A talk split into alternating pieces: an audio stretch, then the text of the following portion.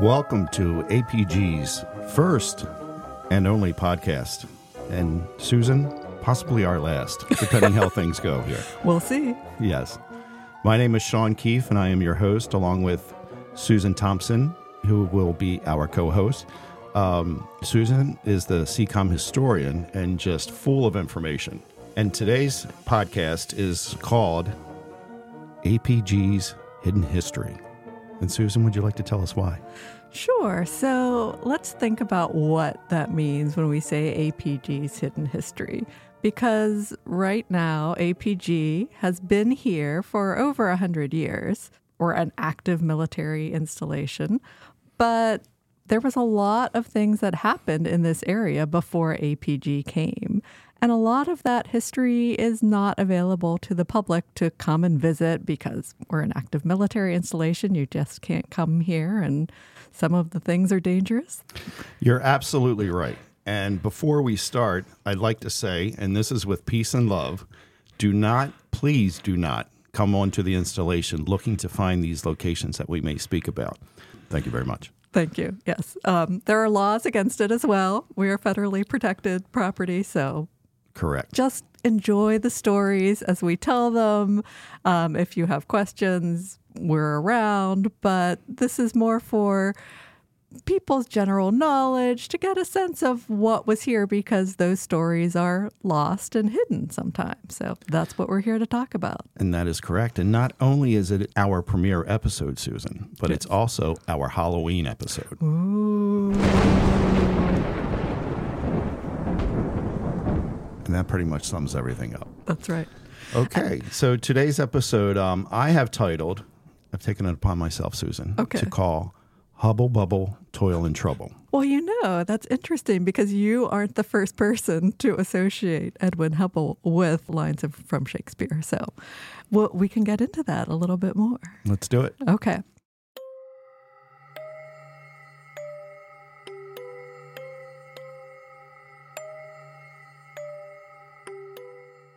Our first episode is going to be focused on one of the islands that's right off the coast of the coastline of APG. And APG covers over 72,000 acres of land, and a lot of that is along the Chesapeake Bay. So, Spesutie Island.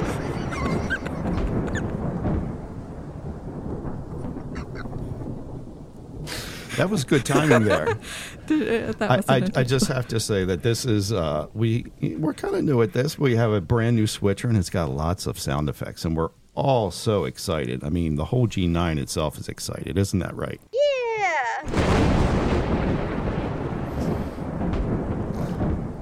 So I'm so so sorry, Susan. Continue, please. So, um, so the reason we chose to focus on Spesutie Island is because, for one, nobody can get to it. It's um, it's currently used for some mysterious military purpose that even I am not privy to, and uh, but it really serves as a crossroads of American history. If you look back, it covers all the way back to pre-colonial history. So there was a lot of Native American activity, all the way up to the space age. Spesutie was the site where APG tracked Sputnik 2 as it went across the sky. So we have a broad swath of history all on one tiny little 2,300 acre island that's right off the coast of APG. Now, from my understanding, uh, APG was founded in 1917. Correct? Uh, Spesutie Island was not part of the proving ground until 1945. About 1945. 1945, APG purchased the property. Um, we had begun leasing it in 1942 43. The Ballistics Research Laboratory needed that space to do some of its very important testing that it was doing during the war. The Army bought the property in 1945 from the estate of J.P. Morgan Jr. And this is the JP This is Morgan, the one and only. The one and only, well, he's J.P. Morgan Jr., so his father I'm was so- I'm so, so- well, you was know, the one and only. Um, so, but J.P. Morgan Jr. died in 1943. So it was around that time that the estate was being settled. Okay.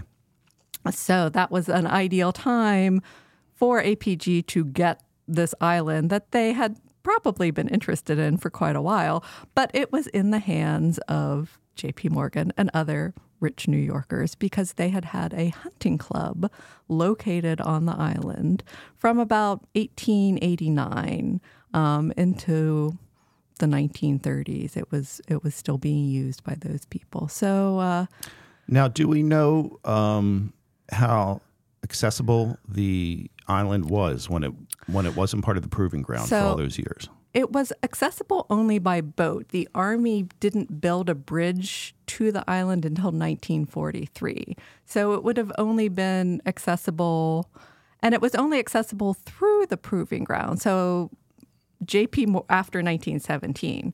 So JP Morgan, it was called, I've seen two names the New York Rod and Gun Club, also the Spesutie Island Rod and Gun Club. Um, they were given access through the, that was like a special thing that they were given um, to get to that land. But it wasn't permanently, you know, it wasn't a permanent residence or anything like that. They would come seasonally um, for the hunting. And so this was always by boat. this would have been by boat, yes. Okay. So So prior prior to that, though, was there ever a, a bridge that, that Not crossed? that I've seen a bridge, but um, as early as 1816, there was a ferry that Okay. had been established, and that was one of when the Smith family, who we will talk about more, um, during their occupation of Spesutie Island. That's interesting because I remember seeing a photo while we were researching this uh, topic, and I thought it was a vehicle, a car that was on a bridge. Yes, there was a there is a photo of a car, but it's on a ferry that's going back and forth between Spesutie Island and the mainland. Gotcha. before before the bridge was as far as I know the only the first bridge that was built was built by the army in 1943 1943. Yes. Okay. so because I mean it's interesting because Spesutie Island always served sort of as a link between the land and the water I mean if you're going going back to the beginnings um, the archaeological record shows that you know there were never really any big settlements on the island, but that there it was being used probably seasonally for hunting, gathering, especially fishing, collecting clams and oysters and things like that. So there's evidence that various Native American tribes, they were Algonquin tribes and Iroquoian tribes. So the Integrated Cultural Resource Management Plan for APG uh, sort of goes over the history of the whole area. So Okay. that's that's where I'm drawing this information from, um, and they include historic context of of prehistory as well as history, and in that it really talks about how this area was sort of a frontier between those two really cultures. So it was probably not, you know, a big settlement area, but that Okay. it was used seasonally for hunting and fishing, and it wasn't really until about the 1630s. So European contact happened in 1608 when John Smith, famous John The Smith, Captain John Smith. Captain John Smith, Pocahontas fame. yeah, There we go. yes, mounted an expedition up the Chesapeake, and he was in this area. Correct. And he named and mapped these islands. So he named, for example, Pooles Island. It was originally called Powell's Island for Nathaniel Powell, who was part of his expedition, and it got changed over time. And this Spesutie Island was called Beerson's Island. So, you know, even at that time, John Smith talked about the the bounty of the land and how there were birds and animals and fish galore. And so this was really like a natural resource wonderland, which it still is in many ways. And that's sort of what drew people here. Like it drew J.P. Morgan here, it drew other people, it drew the settlers here. So, um, So, So- Captain Smith, he didn't come for the duck decoys. He just. there were no duck No decoys. duck decoys at that time? No, I thought that's But- the only reason anybody comes up this area. Just teasing. just teasing. But yeah, so uh, uh, so So we made contact, European contact with the Native American tribe. So around the 16 early 1600s to the 1630s, there was a tribe here called the Susquehannocks. Yes. Which, of course, the river is named for. And they were the ones who really we have slightly more information on because they were interacting with the early settlers. And one of those early settlers was the person who named Spesutie Island. Do you know why it's called Spesutie Island? Because it's kind of a weird word Well, when you think of it. Is it Mr. Utie? Mr. Utie, Mr. right? Utie. Mr. Nathaniel Utie was given a land grant for the island in 1658. He was already living there. He had he had moved up a couple years previously. He was from Virginia, and he called it Spes Utie. Spes in Latin is hope. So it's Utie's hope. So Yes. it's it's his, you know, his big hope. And he built a manor and he called himself Lord of the Manor.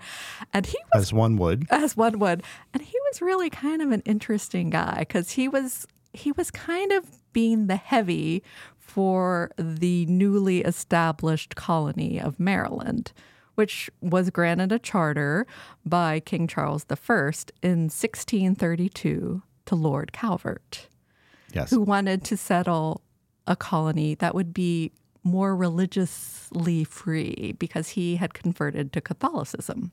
Oh, okay. So he wanted to settle a colony where Catholics and Protestants could live in harmony. He died right before the charter was issued. so it became his son's job to establish Cecil Calvert is his Oh, son. okay. So you'll you, these names are Yes. very It's familiar all coming together now. to anyone who knows anything about Maryland history, or even if you don't. Um, you've heard of Cecil County. You've heard of Calvert County. These are all the names. So Cecil Calvert, he was only 26, inherited all his father's lands. He could not come to Maryland to administer them because he was fighting against the uh, people who had who were settling, setting up the Virginia colonies and the Pennsylvania colony to maintain his rights to the land. So he was back in England trying Okay. to maintain order. Um, make nice because England was going through some troubles at A the time bit. as well A little bit. a little bit. There were a lot of civil wars at the time, so he he went in and out of power. But he sent his brother Leonard Calvert to be the first governor. That's the Calvert connection, and then so it's the Calverts who gave Nathaniel Utie this land grant. And at the time, Nathaniel Utie was the largest landowner in this area in, in what was called Baltimore County at the time. It, it became Harford County later. Is this old Baltimore that Yes. was where the proving ground is now? Yes, um, that correct? he right. That was established about the same time in this in the 1660s or so. So yes, so the the seat of of Baltimore was Originally old Baltimore. was originally Old Baltimore, which is within the bounds of current APG, which is also off limits. But um, Yes, it is. and again, with peace and love, please do not come to these locations. Thank you. Thank you. So, as I said, Nathaniel Utie was a very interesting character. He had gotten into trouble in Virginia.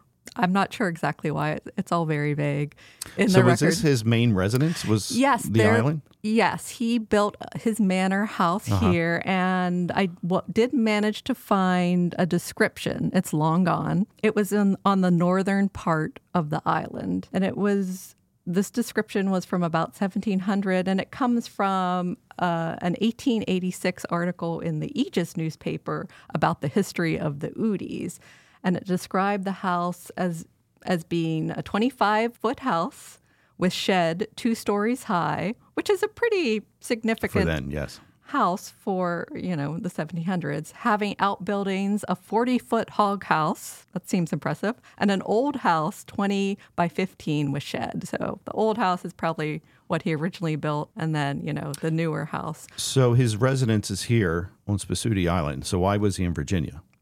He was a he he came up from Virginia. From Virginia. And he was he had established a trading post Oh, with okay. the Native American tribes. He was dealing in furs and things like that. So he was really seeking opportunities for wealth as everyone was at the time. Yes. He hosted a meeting in 1661 at his manor house regarding the colonial interaction with the Susquehannocks at the time. So basically, they were reaffirming their treaty, saying that the Susquehannocks would agree to abide by the colonial rule that has had been set up, mm-hmm. that they would basically turn over anyone who killed a colonist oh. to the to the colonial government and that they would reimburse people for animals, livestock, things like that were taken. Mm-hmm. And in return, the Susquehannocks would get protection support from the colonists, which they ended up needing in 1663 when um, the Seneca from the north attacked.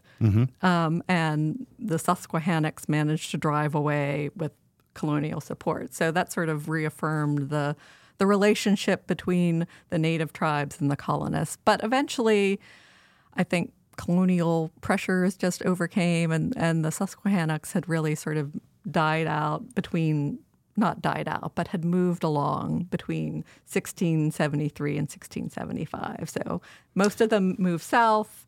First to the Patuxent River, then to the Potomac. Um, So being on the island was um, Utie. Was he then protected? Was it difficult from? I mean, well, I safe mean, from attacks. I mean, it's it's you know it's always been sort of an island of military importance in Okay. some ways, um, because you know you are a little bit isolated. You'd have to you know mount an attack by boat, but you know by the 1700s, really there was no threat anymore. Um, um, but you know, Utie died without any children. He married twice. Uh, he had an infant son who perished. The land ended up being passed along um, to his nephew, who was called George Utie. And they maintained uh, ownership of the island until 1779, when they sold it to uh, Colonel Samuel Hughes, who was the uh, furnace master of Catoctin Furnace Oh, okay. out in the west. So Yes. yeah, so that's the end of the Utie line. Is about you know right around the time of the revolution. During the Revolution, though, was that ever? I mean, I know the War of eighteen twelve. It was kind of like a hot spot, but prior to that, did during the There's- Revolution was there any? There's never, Use? there's never. I haven't seen anything. I think it was just you know it was used for agricultural purposes. There were tenants. I mean, so the Utie family owned it, but there were multiple families who lived on the island, and there were different farms and things. So okay. But um, yeah, so it really transitioned after the revolution and it became the property of the Smith family. Okay.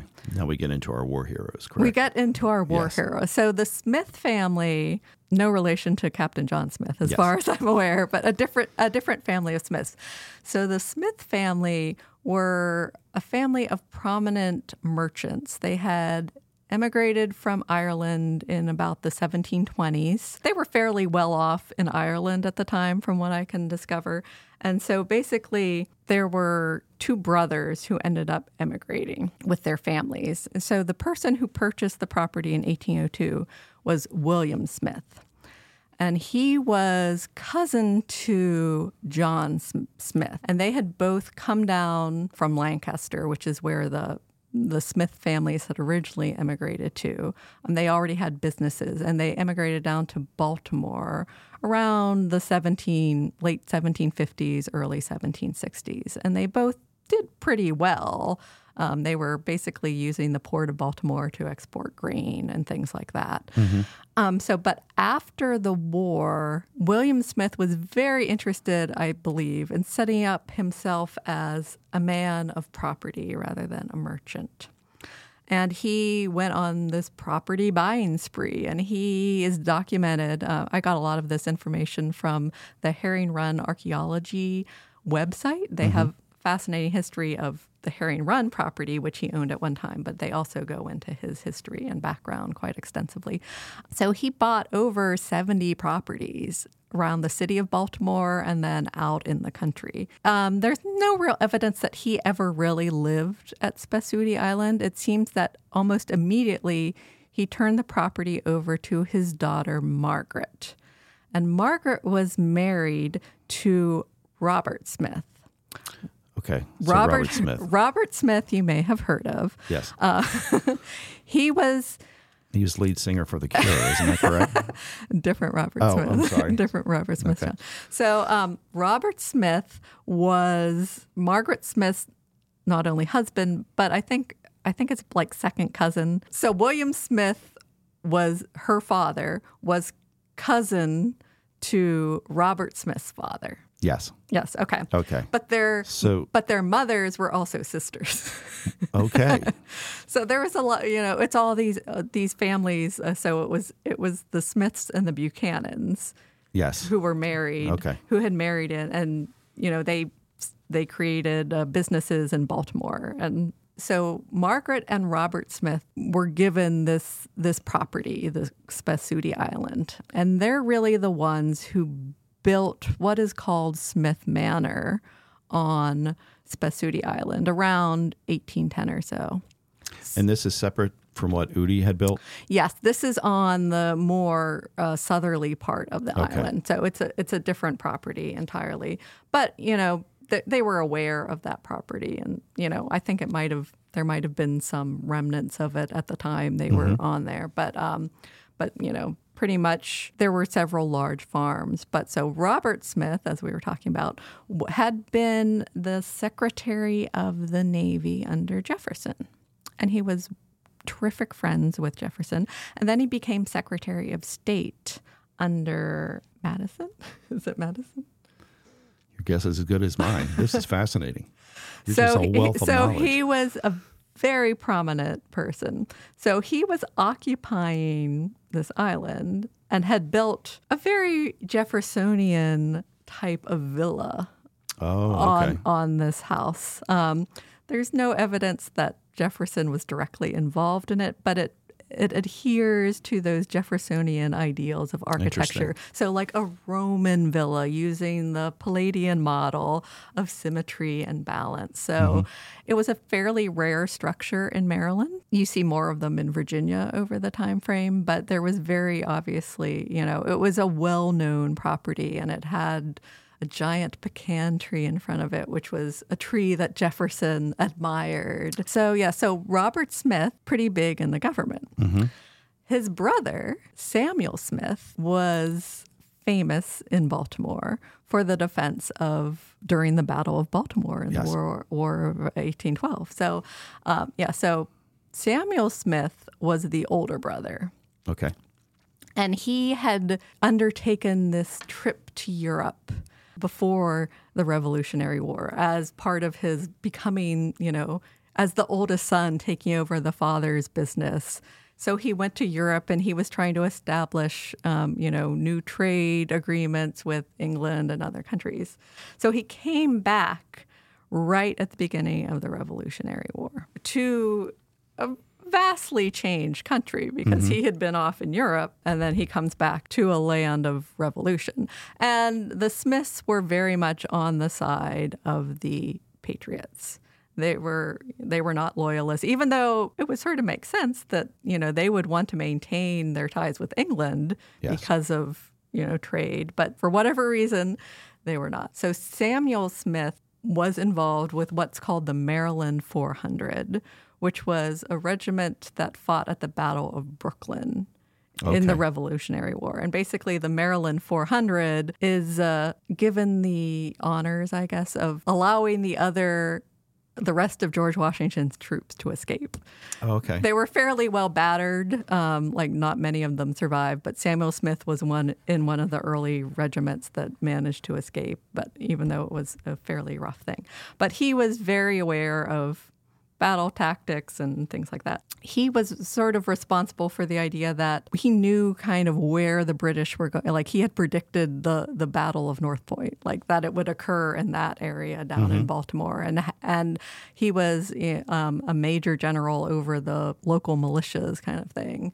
So he was able to have troops prepared in order to fight back the the British attack. And maybe it was a little bit of revenge because the British had taken over Spesutie Island where his brother was living.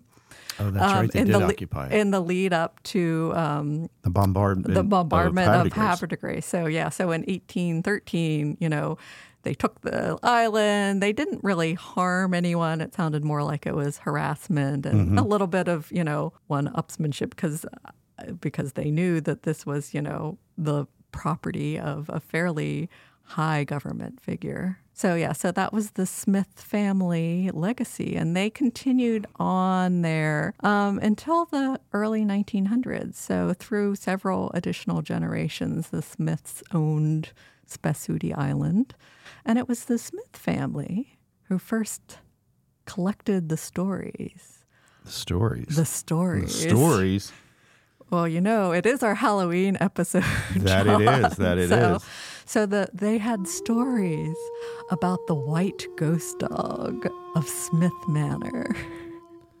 And that story carried some weight because that was uh, that made it up until they were still talking about that and up until the 80s. Right. And there was actually articles written about it, um, like in the Baltimore Sun, a 1954 article. Catherine Scarborough relates. She's talking a lot about the Smith family mm-hmm. history, but she also talks about the legends of the old manor house. And more than one visitor claimed to see the shape of a white ghost dog, which would roam the house at night, most frequently spotted on the stairs. The stairs, you say? the stairs. wow. So before we go any further, so Susan, is this the same Robert Smith that is buried at Westminster Burying Ground in Baltimore? Yes. So yes. So Robert Smith and his father-in-law slash first cousin, once Slash removed, brother slash uncle. right, are buried at the Smith Mausoleum at the Westminster Hall and Burying Ground down in Baltimore.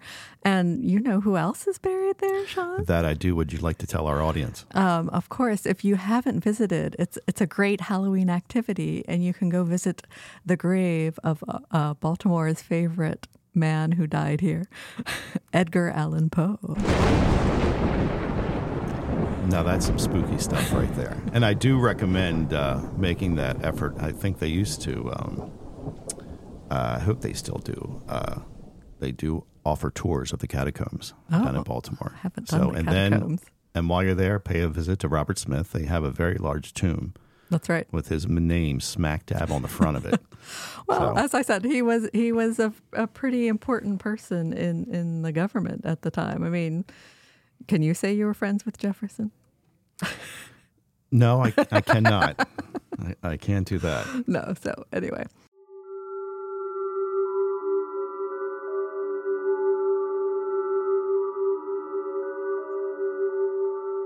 And in an article that I found in the Aegis dating from 1958, it mentions a ghost roams Aberdeen Proving Ground. Yes, the ghost dog of Spesutie Island. And according to the article, it's the only ghost with a classified secret clearance. Why is that, John? Well, that's a good question. But it does have documentation here that the ghost was seen by the Clark family who occupied Smith Manor at the time. Yeah, so the Smiths continued to own the property up until the early 20th century. It was the grandson of Robert Smith. His name was um, John Donnell Smith, and he was actually a very famous botanist who explored South America and was part of the Peabody Institute overseeing that. And he donated a large collection of materials to the Smithsonian. Um, but he, I think, is the one who collected the ghost stories of of his family's house. Because that's pretty interesting. Because according to this article, Miss Clark says that one night she heard the ghost dog and started down the stairway. Which looked like a setter and was walking toward her. Quote, I ran back to my room and closed the door, she says, adding that the dog was never seen by other members of the family, although it was heard almost every night. I'm sure it pretty much sounded like that. I'm sure, Sean. I'm sure it was just a cute little puppy, right? Right, Sean? Nevertheless, at night, and always at night, members of the family would hear the dog. Sometimes it would be walking up one of the several stairways in the house, or walking down a hallway. Chapman Clark, Miss Clark's brother, also told the APG News that the pattering of the dog at night was a familiar sound in the Smith Manor. Today, the Smith Manor, with its shuttered windows, still stands with a eerie appearance of a genuine haunted house overlooking the Chesapeake Bay from Spesutie Island. And again, the house is no longer there. No. It's long gone. This article was from the 1950s when Yes, the house stood st- still stood, but at this point there might be a little bit of rubble, but there that's all that remains of the once very famous and prominent Smith family. That's right. Move along. There's nothing to see here. so, Susan, to get back on track. Okay. So now we are up to what year? Well, let's see. So in the 1920s, you know, there was some change happening. Um, the the island was sold to a development company. In the 30s, um, J.P. Morgan Jr. and two of his buddies from the gun club purchased the rest of the island. They had purchased about 700 acres in the 18 late 1880s and had built a very elaborate clubhouse, which was very Victorian um, and large. But so in the in the 30s, they purchased the rest of the property, and then in 1943, J.P. Morgan passed away. And APG began leasing the property to use as part of their testing lands for the ballistics research laboratory. I believe the, what, attracted Morgan down here was the, the duck hunting. Yes. Because de Grace was so it was so plentiful.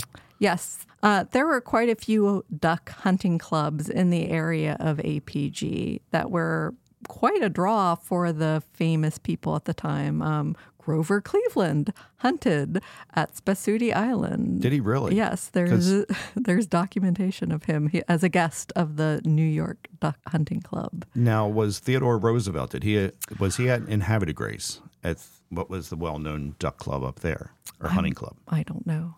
Okay, we're going to eliminate that then. okay. I don't know about Theodore.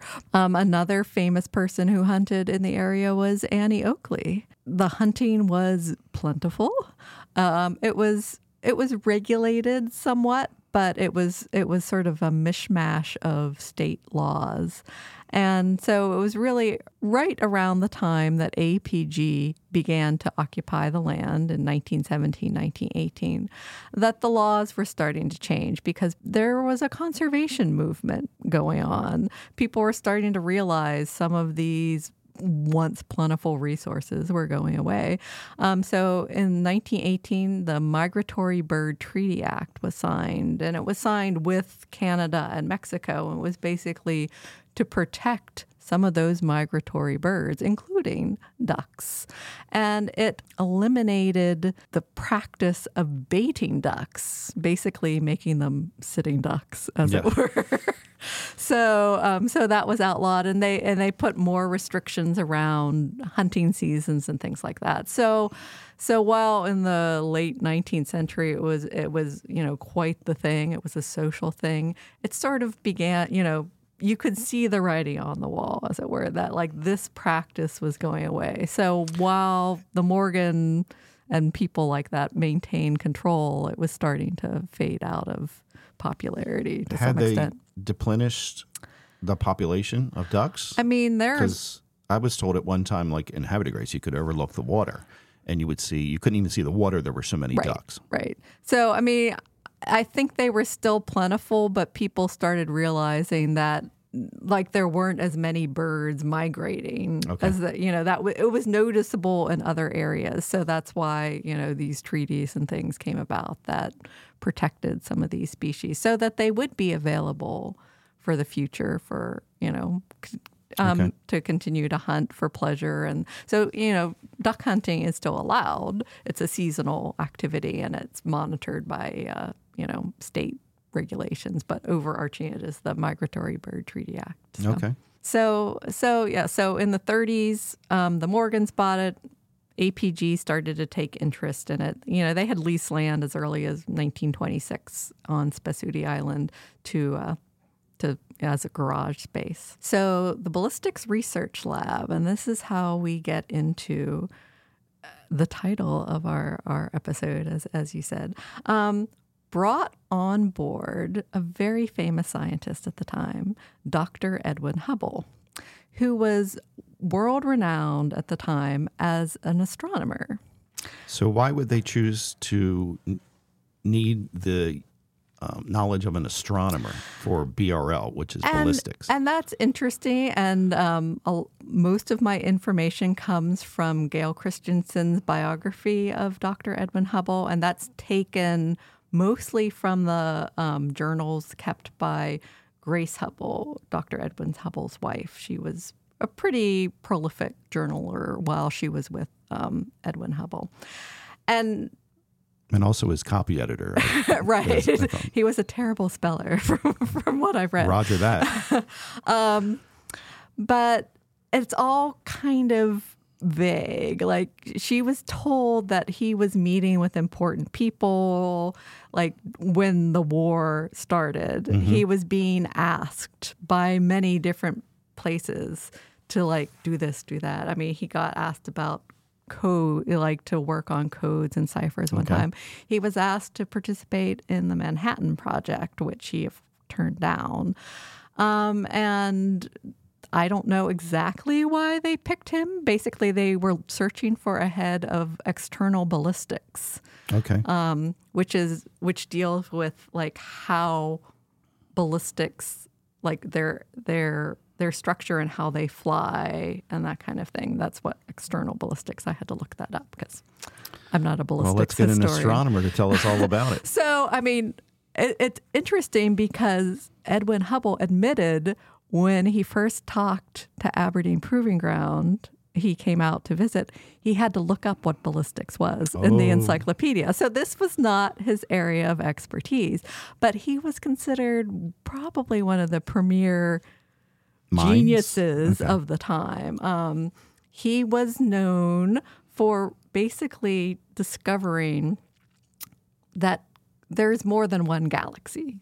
Because up until the 1920s, 30s, there was this belief that the Milky Way was the only galaxy, and the other things they could see were something else, but not other galaxies. So he um, he classified them. Um, he began working at Mount Wilson, which had a hundred inch telescope. It was the largest telescope in its existence at this time, out in Pasadena, California, in 1919. He had served in World War One. He was a major in the infantry. It seems like he didn't really see much action. He was in Europe briefly, but like he didn't see much. But um, but he had come to astronomy.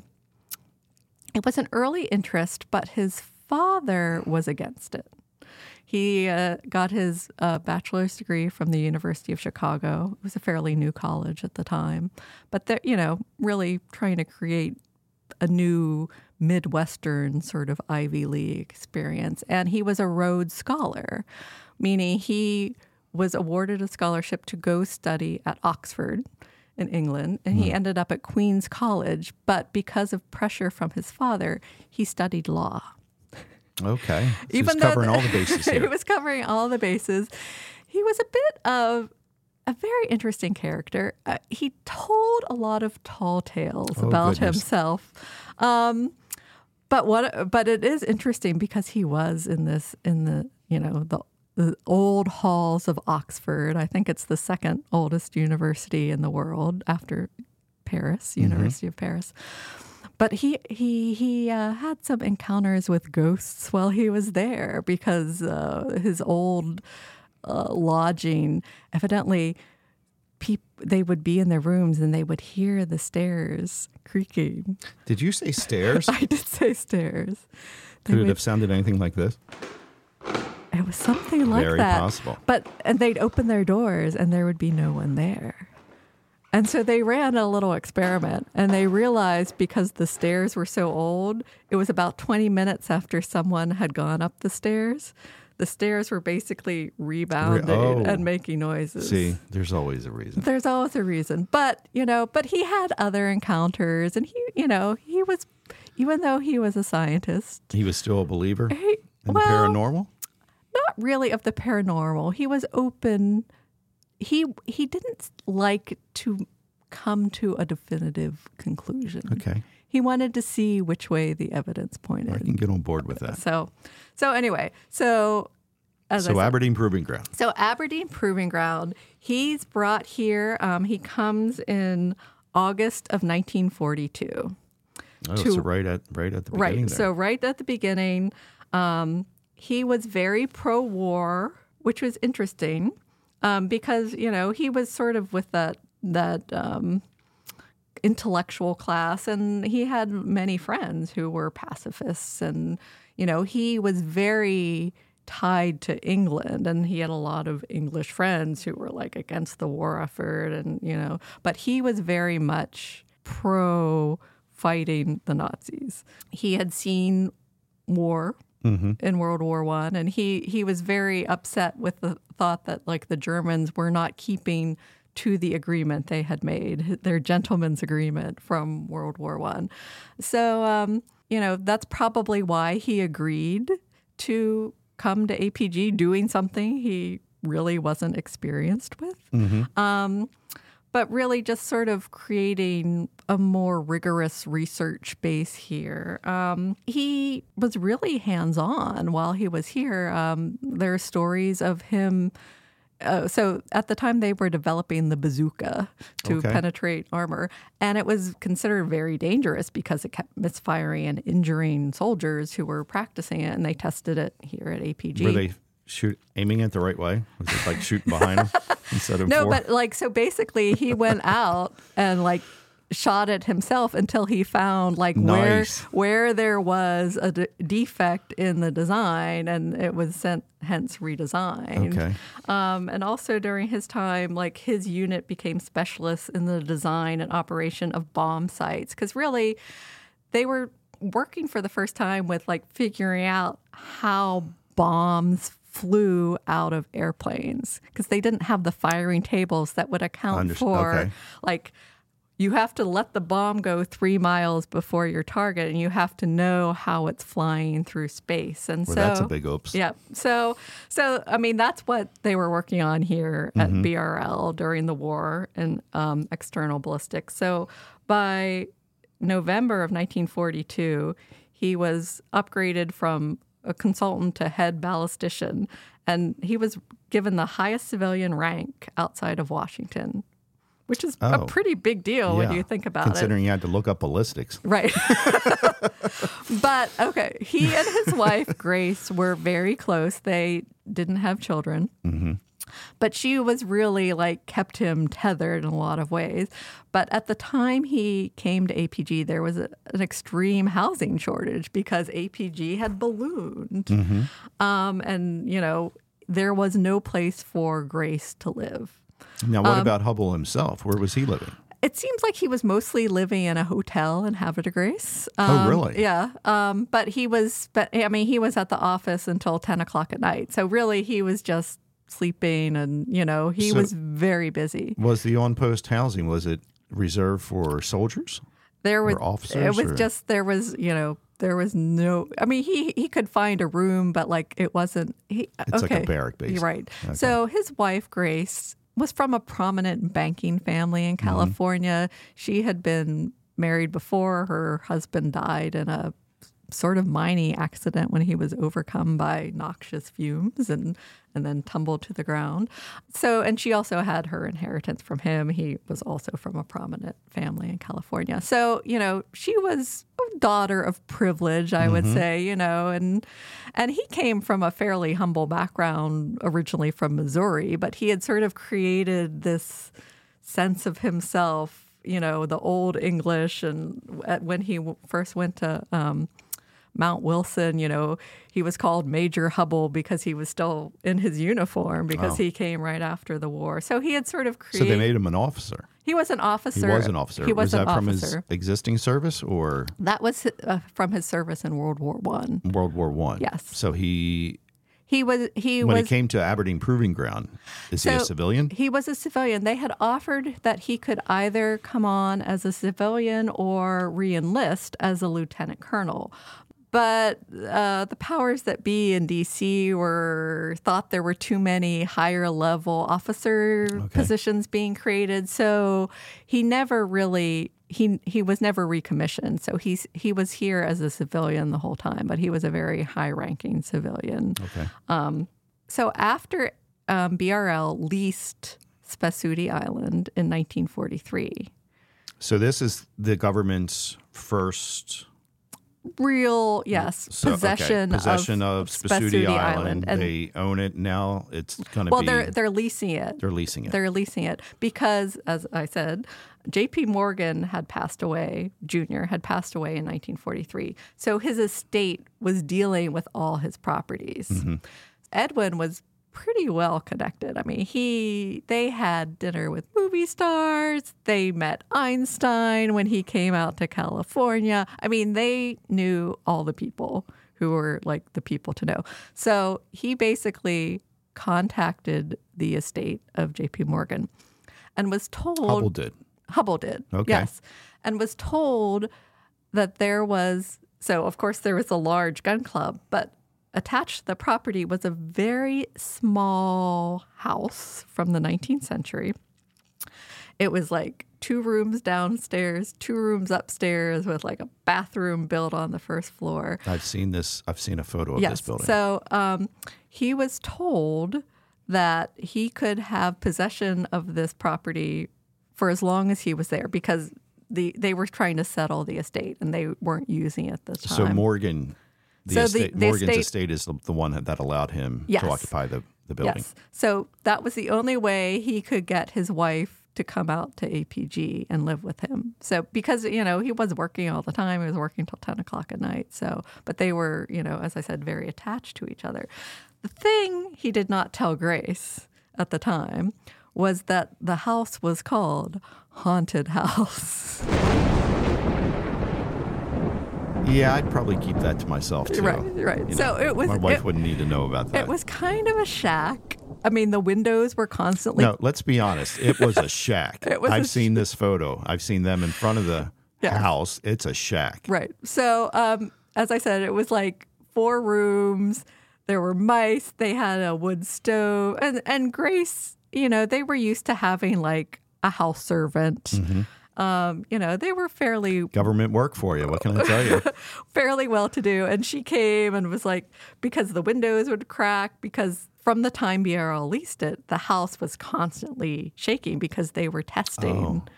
And one day while they were living there, the door blew off because of the the repercussions from one of the testing. And by the time Edwin got back, it had been fixed, but um, and he never noticed. So I mean, one time they were they had gone away for the weekend, and the um, the house was damaged in a fire from the wood stove. Mm-hmm. Um, they put some soldiers on it, and like it was better than ever by the time they got back. But it was still Say what you want. I mean, from the photo, it looks like it was on its last leg, and and who knows? It could have looked like that when they built it, but it was definitely, um, yeah. It's Well, I guess when the when the generals would come visit Hubble, they would shake their heads and say like.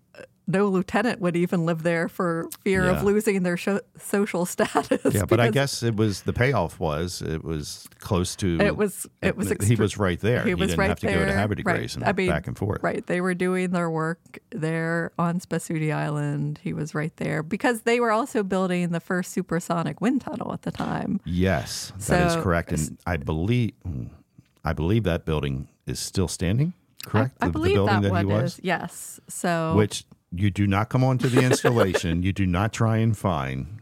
But yes, I believe the wind tunnel building that he um, developed. Right, you could say. well, the the wind tunnel was developed by Caltech Okay. at the time. Like they developed a model of it, and he was associated somewhat with Caltech. Did he modify it? Because I always hear about you know being on the proving ground for almost twenty years now that the the Hubble building and the Hubble the wind tunnel. I think I, he he his group worked on it. Like we're the first people to use it to work on it for really using it for the ballistics testing. Um, you know, Caltech, Mount Wilson had an association. The observatory had an association with Caltech. They were both right there, and he, you know, was at one at one point all the all the astronomers located at Mount Wilson were were also on the faculty of Caltech. Okay. Um, so there was a, a close association there. So, um, so really, you know, he's there till the end of the war.